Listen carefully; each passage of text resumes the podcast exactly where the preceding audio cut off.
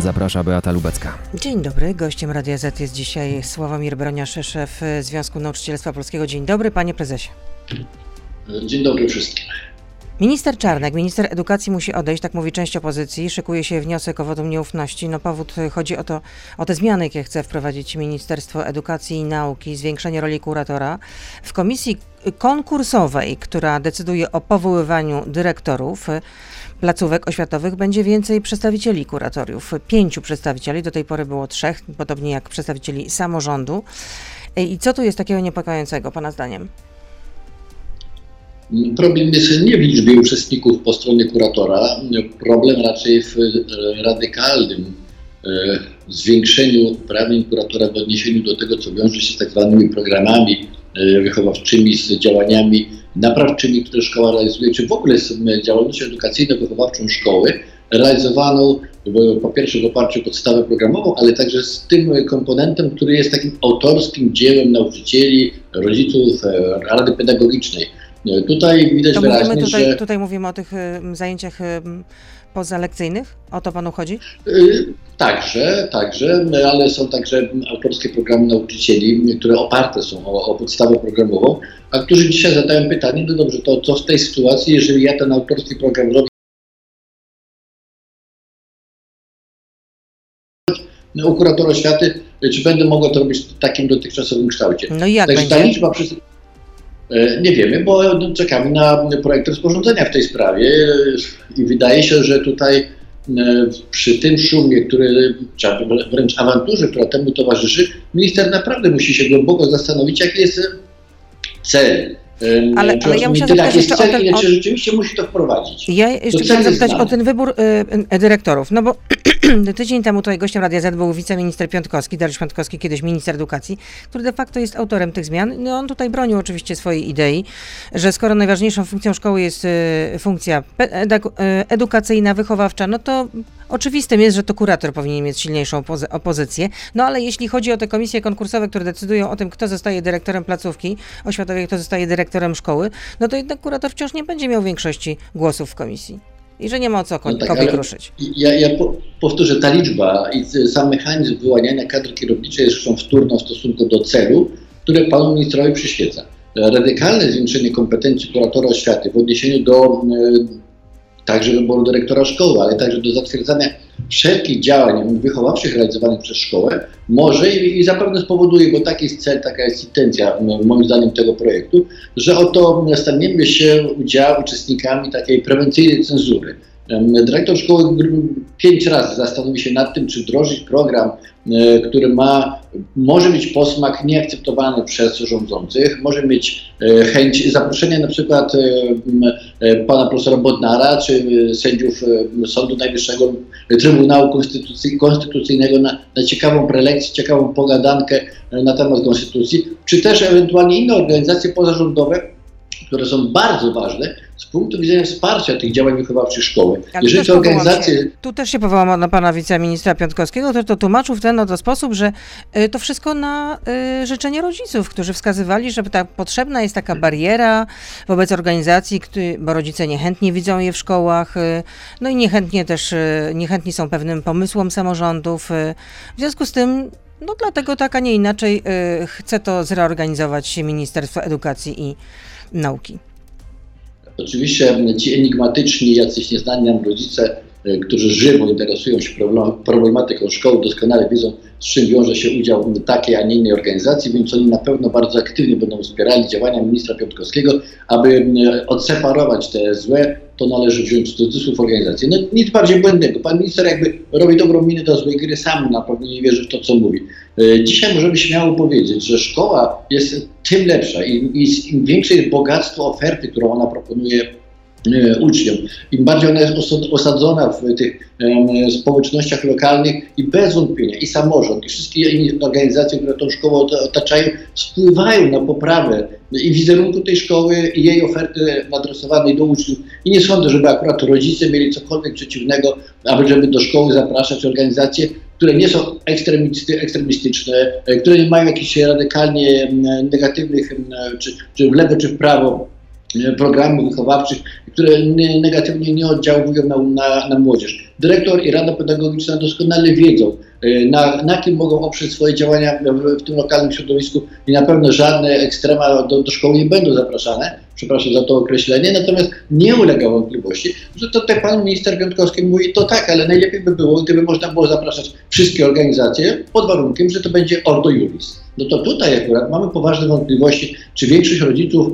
ma pojęcie, czym zajmuje się Ordo Juris i czy na pewno jest zwolennikami zapraszania tej organizacji do, do szkoły. Czy według y, ZNP y, minister Czarnek powinien nadal być ministrem y, edukacji i nauki? Związek zawodowy funkcjonuje w ramach prawa i na podstawie litery prawa. Oczywiście my prawo także wypowiada się w kwestiach edukacyjnych, natomiast nie jest naszą dominantą polityka kadrowa. Nie ulega wątpliwości, tutaj nie będę uciekał od odpowiedzi na Pani pytanie, nie ulega wątpliwości, że minister Czarnek nie jest ministrem, na którego edukacja czekała, a nie tylko Związek Nauczycielstwa Polskiego. Wydaje się, że można było na, to, na ten urząd powołać osobę, która zdecydowanie więcej wie na temat szkoły, która ma zdecydowanie większe doświadczenie w kierowaniu e, edukacją. Natomiast pan minister Czarnek został powołany na to stanowisko, dlatego że gwarantuje, że będzie realizatorem tych planów, tych pomysłów, które w Prawie i Sprawiedliwości się rodzą, a które rok temu już wyartykułował pan e, marszałek Terlecki, mówiąc, trzeba zmienić podstawę programową. Trzeba je dopasować do naszych oczekiwań, do naszych potrzeb. Ale pan minister Czarnek o panu nie mówi też najlepiej. W wywiadzie dla e, Dziennika Gazety Prawnej, który się wczoraj u, o, ukazał, ten wywiad, a o panu mówi tak. Szef ZNP nie działa na rzecz nauczycieli, ale własnej kariery zawodowej jako aktywny polityk lewicy. Przepraszam za ten śmiech na antenie. Proszę pani, y, sama pani mnie wiele razy pytała o to, jak długo jeszcze będę prezesem. Dzisiaj też zapytam, bo takie są pytania od słuchaczy. No to mam nadzieję, że akurat to nie jest problem zasadniczy. Nie jestem ani aktywnym politykiem, Chyba, że za e, politykę edukacyjną uznajemy e, to wszystko, co się wokół nas dzieje. Tak, to w sferze polityki edukacyjnej funkcjonuje jak każdy człowiek, który działa w jakimś obszarze zainteresowań i które niestety z życiem publicznym się wiążą. Tutaj od e, tego rodzaju definicji nie ucieknie się, natomiast na pewno nie mam nic wspólnego z jakąkolwiek partią polityczną i nigdy nie miałem nic wspólnego z jakąkolwiek partią polityczną. Jest blisko zarówno do tych, którzy są z lewa, jak i z prawa, pod warunkiem, że dbają o edukację. Dzisiaj trudno powiedzieć, żeby pan minister Czarnek akurat był tym, który dba o edukację, a, a jest osobą raczej bardzo, bardzo kontrowersyjną z punktu widzenia pomysłów, które lansuje, które próbuje realizować. To w części radiowej chciałam zapytać jeszcze, bo są też plany oczywiście e, zmiany w karcie nauczyciela, więc też e, zmiany, jeśli chodzi o system pracy nauczycieli. Czy propozycje zwiększenia e, nauczycielskiego pensum o dwie dodatkowe godziny, co proponuje pan minister Czarnik, co proponuje ministerstwo, czy to może doprowadzić do strajku w oświacie? Czekamy na szczegółowe rozwiązanie tego projektu.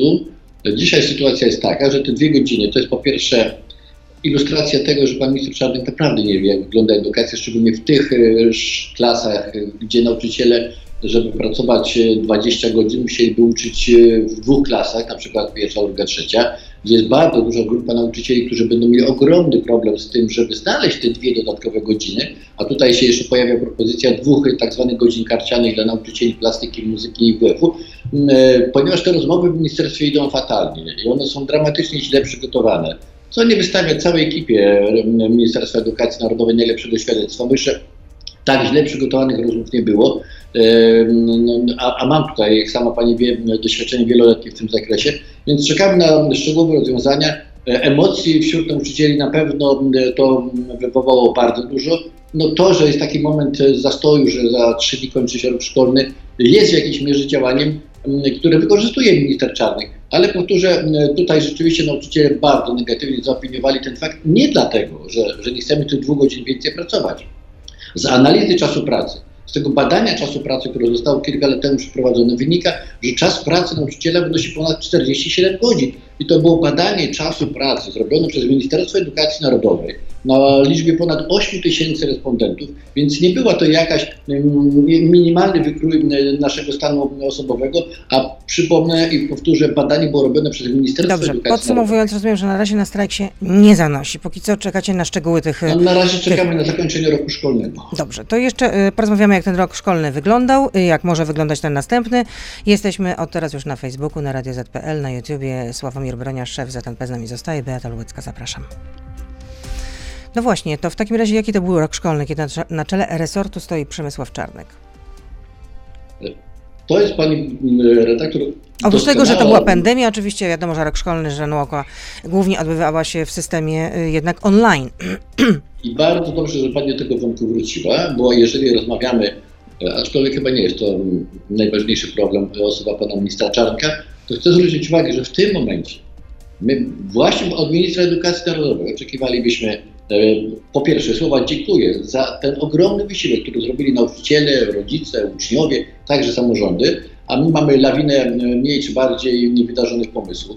Nie było i nie ma żadnej próby podsumowania, jak ten rok przebiegał z punktu widzenia zagrożeń, które mogą nie ma żadnej dyskusji e, z resortem edukacji o tym, jak powinniśmy się ewentualnie na kolejną falę przygotować, ale jednocześnie jakie były mocne i słabe strony mijającego roku.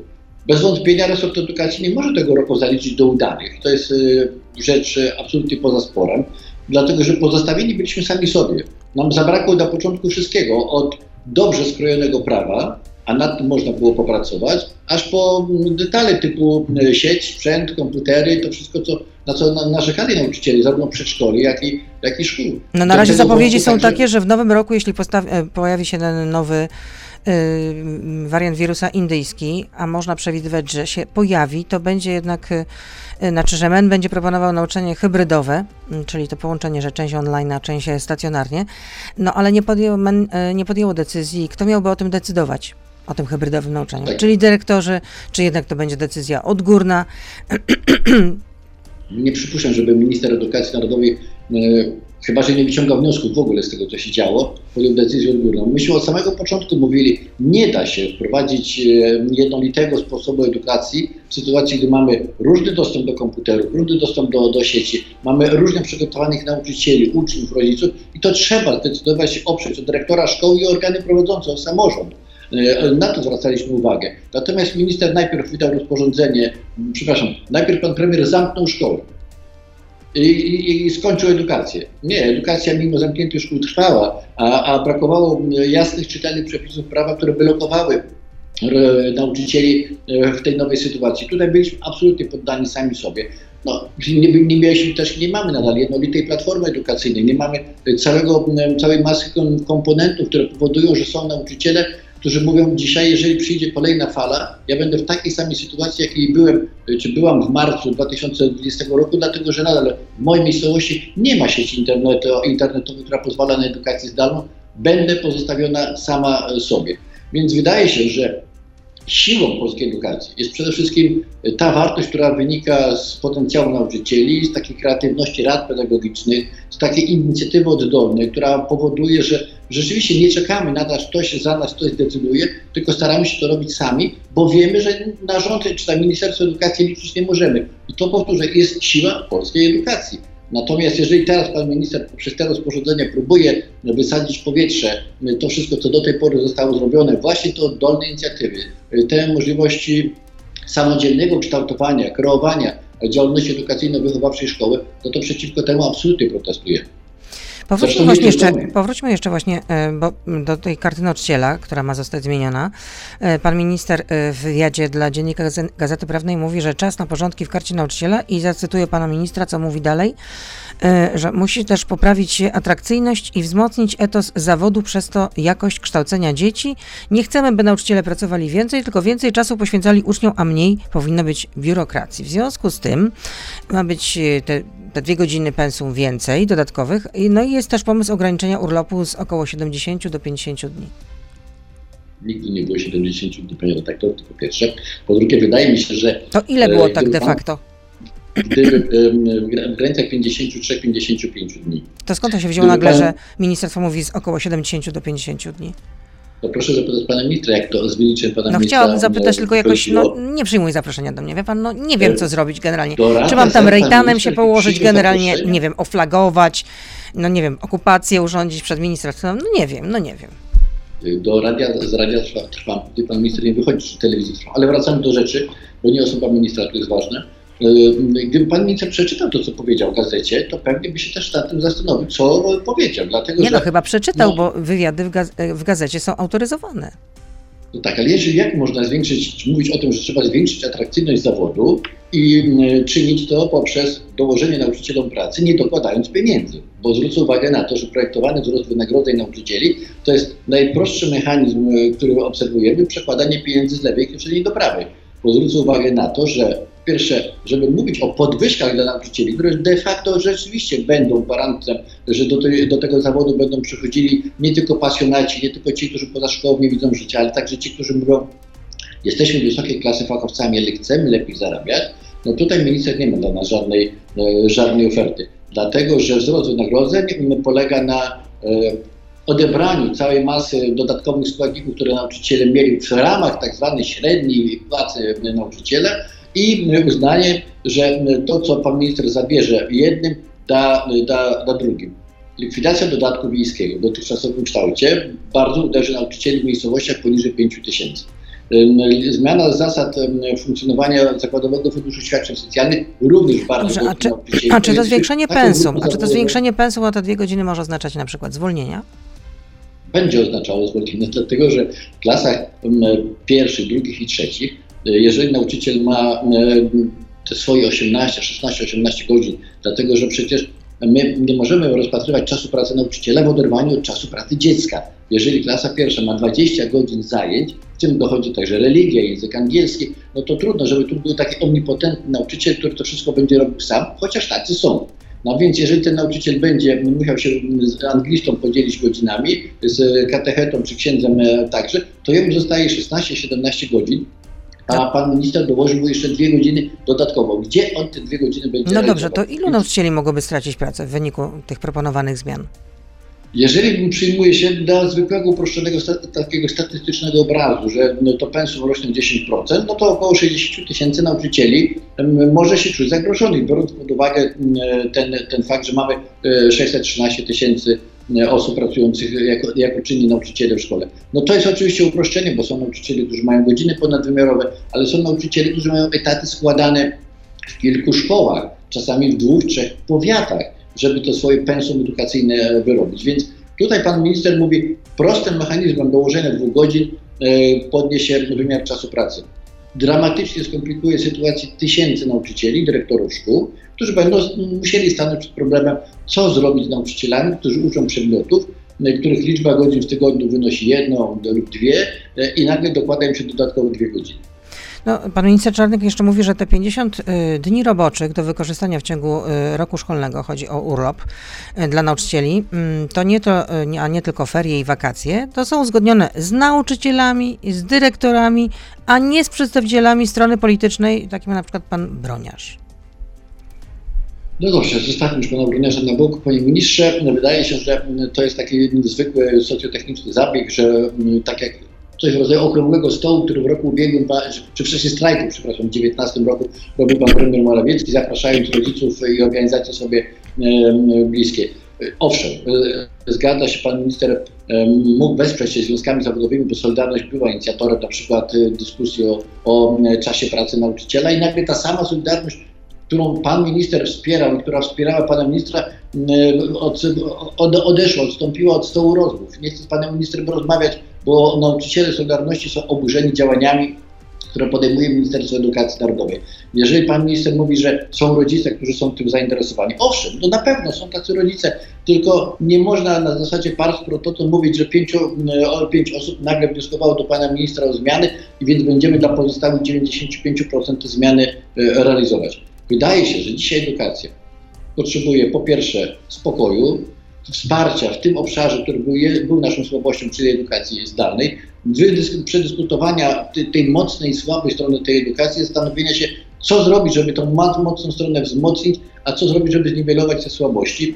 Musimy się zastanowić nad redukcją podstawy programowej, nie taką mechaniczną, ad hoc, E, która raczej była kompromitacją resortu e, edukacji, aniżeli powodem do dumy i jak najmniej partyjności, jak najmniej polityki w edukacji i, i tego chcą nauczyciele, bo my sobie poradzimy bez Ministerstwa Edukacji Narodowej także. A dlaczego te rozmowy w MENie tak idą jak po grudzie? Bo pan powiedział, że był pan podczas wielu negocjacji i teraz y, idzie to wyjątkowo źle. Co się dzieje? Dlaczego takie, dlaczego, dlaczego tak się dzieje? Dlatego, że e, kierownictwo resortu, które jest za to odpowiedzialne, zupełnie nie umie tego robić. No, ja zwrócę uwagę na to, że kiedy Anna Zaleska przygotowała zmiany. A tak na nią pan narzekał. Więc poprzez taką, taką dychotomię chcę pokazać, jak dramatycznie słabe jest obecnie kierownictwo.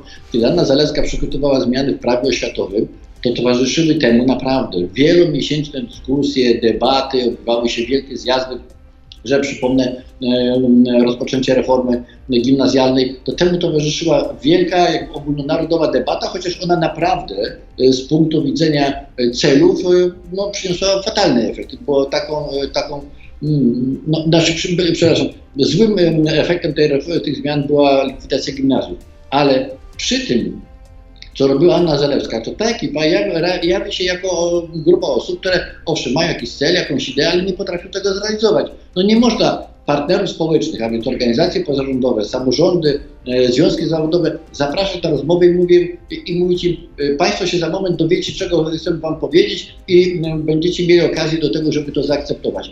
Czekamy na materiały, czekamy na projekty, na rozporządzenia, a nie na zasadzie przyjścia jak no, listek figowy będziemy traktowani i będziemy tutaj w jakimś mierze tą instytucją czy tą organizacją, która powie E, o, o której pan minister powie. Brała udział, widziała, słyszała. E, to, że podpisała protokół rozbieżności, to jest zupełnie coś innego, ale widzieli. Nie. Wszystkie związki zawodowe odstąpiły od stołu rozmów.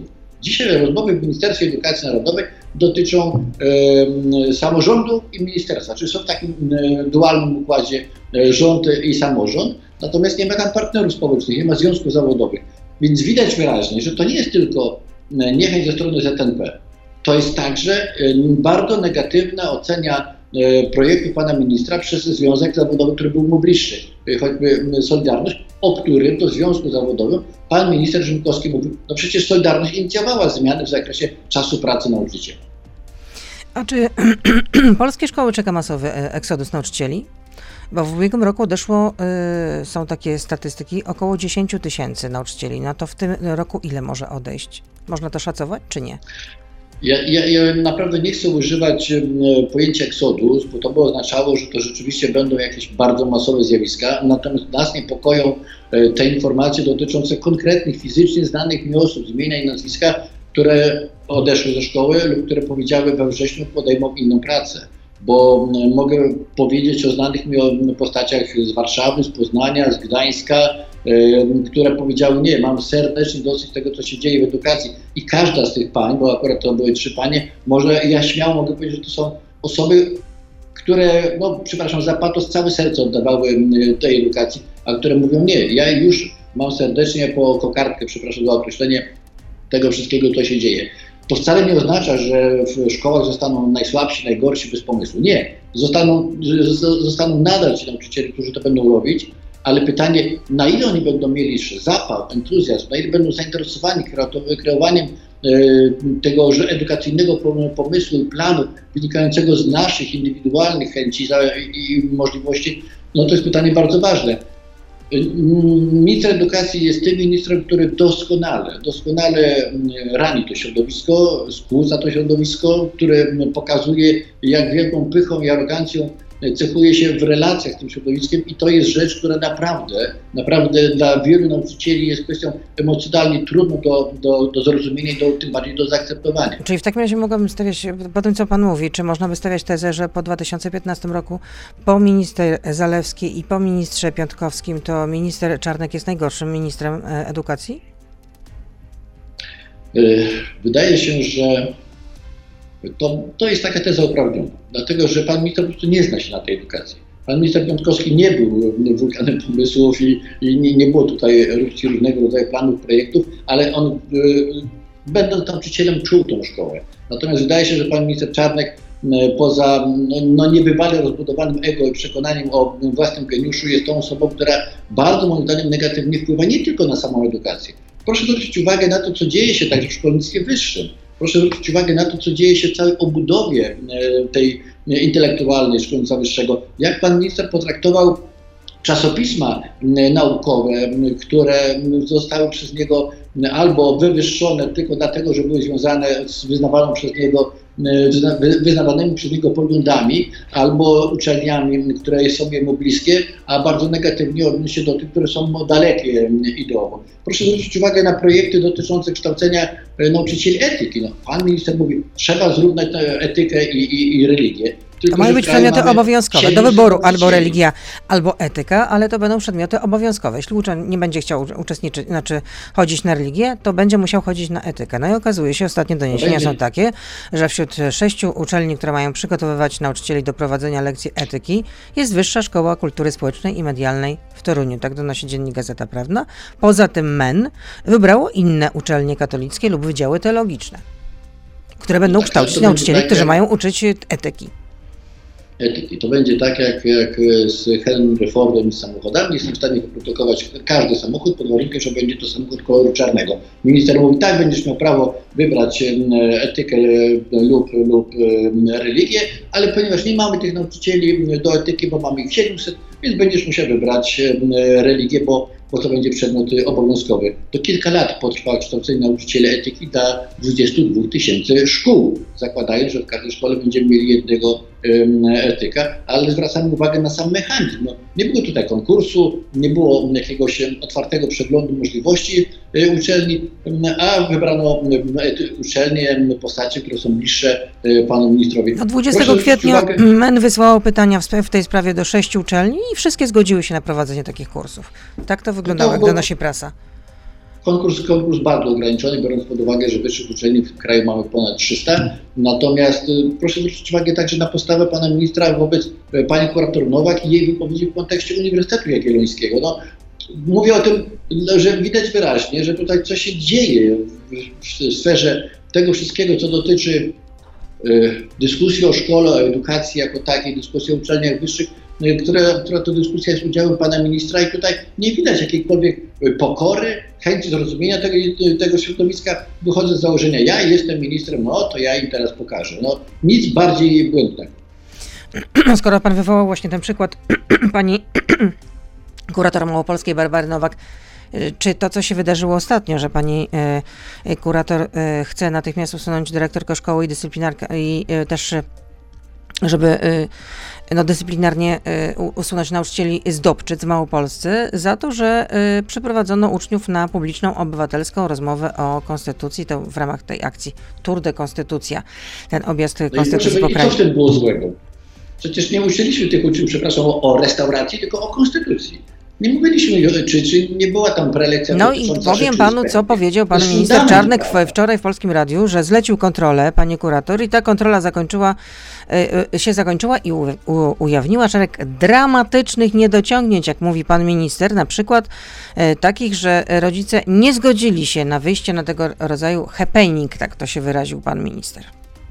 No tak, ale. I że to jest, uwaga, typowa ideologizacja i indoktrynacja dzieci przez y, dyrektora szkoły. Bo oczywiście dzieci można uczyć yy, o konstytucji i się uczy, ale nie na ulicach i nie indoktrynując na temat prezydenta RP, który rzekomo nas, ma stanąć przed Trybunałem Stanu. No tak, ale tutaj będziemy mieli bardzo ciekawe zjawisko, bo wydaje mi się, że może dojść do sytuacji, gdzie prawo stanowione przez pana ministra będzie rozbieżne z ustawą zasadniczą konstytucją. To czego będą wobec tego musieli uczyć nauczyciele? E, ja jestem absolutnie przekonany. A gdzie może być to że... sprzeczne z konstytucją? W którym miejscu? Czek, y, powiedziałem w trybie przypuszczającym, że być może będzie taka sytuacja, w której prawo pana ministra przez niego ustanowione, na przykład ograniczające y, dostęp do, do edukacji poprzez taką nadgorliwość organu nadzoru pedagogicznego w interpretowaniu programów edukacyjno-wychowawczych do których mamy prawo jako obywatele, do których Konstytucja mówi wyraźnie o rozdziale i, o uprawnieniach obywatelskich, a jednocześnie o pozycji Kościoła w naszym kraju. A, a jeżeli pan minister uważa, że tylko i wyłącznie jedna religia i jedna słuszna ideologia ma tutaj byt, to jesteśmy, wydaje się, po absolutnych dwóch stronach. Powtórzę, nikomu jeszcze wiedza o Konstytucji nie zaszkodziła. E, I nie sądzę, żeby uczniowie przez e, tych edukatorów, którzy przyjechali z tą pogadanką, byli e, indoktrynowani, wprowadzani w błąd, czy, czy żeby ktokolwiek im mówił rzeczy nieprawdziwe, a poza tym od, odbiegał od tego, co wiąże się z poziomem percepcji dziecka, do którego ta wiedza była dedykowana po prostu solą wokół pana ministra i nie tylko jest być może sama konstytucja jako taka i, i ta dojrzałość obywatelska budowana od, od małego, od przedszkola, moim zdaniem jest wartością, którą powinniśmy pielęgnować, kultywować, realizować, a nie walczyć z tym, że, że ktokolwiek uczy obywatela polskiego e, e, wiedzy o konstytucji. Sławomir Broniarz, szef ZNP jest z nami. Są pytania od słuchaczy. Bogdan pyta, czy ZNP poprze zapowiadany przez Rafała Trzaskowskiego wniosek o odwołanie ministra Czarnka? No nie wiem, czy to jest właściwe pytanie, ponieważ no wiadomo, że jeśli taki wniosek padnie, to przede wszystkim nie będzie go składał y, Trzaskowski, tylko y, klub Koalicji Obywatelskiej. No ale rozumiem, że tutaj y, y pan prezydent y, zapowiadał to jako wiceprzewodniczący Platformy Obywatelskiej. No poza tym ZNP nie będzie głosować w tej sprawie. Y, dokładnie tak, natomiast nie ulega wątpliwości, że y, jeżeli, jeżeli ktoś nas o to zapyta, to będzie stosowny organ do tego uprawniony mógł się wypowiedzieć. Najbliższe posiedzenie zarządu głównego jest 29 czerwca i wówczas, jeżeli takie pytanie padnie wobec Związku Nauczycielstwa Polskiego ze strony tych, którzy są uprawnieni do konsultowania tego rodzaju y, spraw, zapewne się do tego będziemy odnosili. I jak się odniesiecie? Proszę zarząd to jest 70 osób, ja nie chcę tutaj, broń Boże, poprzez moją indywidualną opinię, to ktoś może powiedzieć, że jest wysoce zindywidualizowana poprzez choćby negatywne opinie o mnie pana ministra. Nie chcę tutaj na nikogo wywierać presji. To są naprawdę mądrzy, dojrzali ludzie i, i dadzą sobie radę bez moich podpowiedzi. Kolejne pytanie. Czy nauczyciele są świadomi, jaką krzywdę wyrządzają, wyrządzają dzieciom, y, zmuszając je do y, noszenia masek? Rodzice z Florydy oddali maski dzieci do laboratorium, no i okazało się, że znalazła się tam cała lista chorobotwórczych patogenów na tych maseczkach. E, panie redaktor, nie jest to kompetencja nauczycieli. Jeżeli cokolwiek robimy, to na zasadzie realizacji zalecenia zarządzenia ministra zdrowia i, i wydaje się, że oddajmy to ministrowi zdrowia i nie próbujmy powiedzieć, że jesteśmy E, w tym zakresie lepsi, mądrzejsi. Nie uciekajmy od, od szczepień, chcieli szczepić jak najwięcej i nie mówmy, że szczepionki komukolwiek szkodzą, bo to obraża inteligencję każdego człowieka. Bronisław pyta, czy był pan członkiem PZPR-u? Nie byłem członkiem żadnej partii. Y, proszę Państwa, gdybym ja był członkiem PZPR-u, sądzę, że do dzisiaj to już byłoby tematem niejednej konferencji, niejednej dyskusji. Nie byłem członkiem żadnej partii. Łukasz pyta, jak długo zamierza być pan jeszcze szefem ZNP? Widzi pan powraca to pytanie jak bumerang. Tak, ta, panie Łukaszu, tak długo jak mi zdrowie i życie pozwoli, a moi wyborcy zechcą to zaakceptować. E, Norbert, e, za czyich rządów nauczyciele dostali większe podwyżki? Czy przez 8 lat rządów PO-PSL, czy przez 6 lat rządów Prawa i Sprawiedliwości? I ilu nauczycieli naprawdę musiało odejść zawodu z powodu likwidacji gimnazjów? Sądzę, że najwyższe podwyżki dostaliśmy jednak za rządów Lewicy 2001-2005, wtedy kiedy ministrem edukacji była Krystyna Lubacka. To było także istotne dlatego, że wtedy byliśmy jako państwo, jako społeczeństwo konsumentami tzw. Tak dziury bałca ale wówczas rzeczywiście były trzy etapy podwyżek i one były znaczące. Natomiast ja chcę zwrócić uwagę, że likwidacja gimnazjów moim zdaniem zaowocowała e, odejściem kilkudziesięciu tysięcy nauczycieli. Ja nie mam przy sobie tych danych, ale warto o to zapytać ministra edukacji narodowej, choćby dlatego, że minister nigdy nie publikował danych liczbowych, czas odwoływał się raczej do odsetek, do procentów, ale to były liczby, które absolutnie zgodne były z tym, o czym mówił Związek Nauczycielstwa Polskiego, że ponad 35 tysięcy nauczycieli mogło stracić e, pracę w wyniku e, tego eksperymentu edukacyjnego. I prawy sierpowy pyta, czy Pan prezes Broniarz zwrócił pieniądze strajkującym nauczycielom za te dni, w, w, których strajkowali w 2019 roku, tak jak obiecywał. Pierwsze słyszę, żebym cokolwiek obiecywał, po pierwsze. Po drugie, od czasu Kwiatka Kuronia i powołania. I, no nie, no mówiliście wtedy, że zbieracie, że macie zabezpieczone pieniądze, że to, przecież to, ma, ma, taki fundusz, yy, który, to wszystkie pieniądze, z którego mogą, mogą yy, może płynąć pomoc do takich nauczycieli, którzy rzeczywiście dostaną najmocniej po kieszeni tak, skutek strajku. z, tego, z tego społecznego funduszu wydaliśmy wszystko z dokładnością do złotówki i tutaj to, to zostało rozliczone. Związek Nauczycielstwa Polskiego z własnych funduszy również na ten cel przeznaczył ponad 3 miliony złotych. Natomiast gdybyśmy chcieli zaspokoić o- oczekiwania wszystkich nauczycieli, to musielibyśmy na ten cel wydać około 360 milionów złotych. A przypomnę, że ustawa o rozwiązywaniu sporów zbiorowych mówi, że za dzień strajku nie płaci się e, nikomu, nie tylko nauczycielom.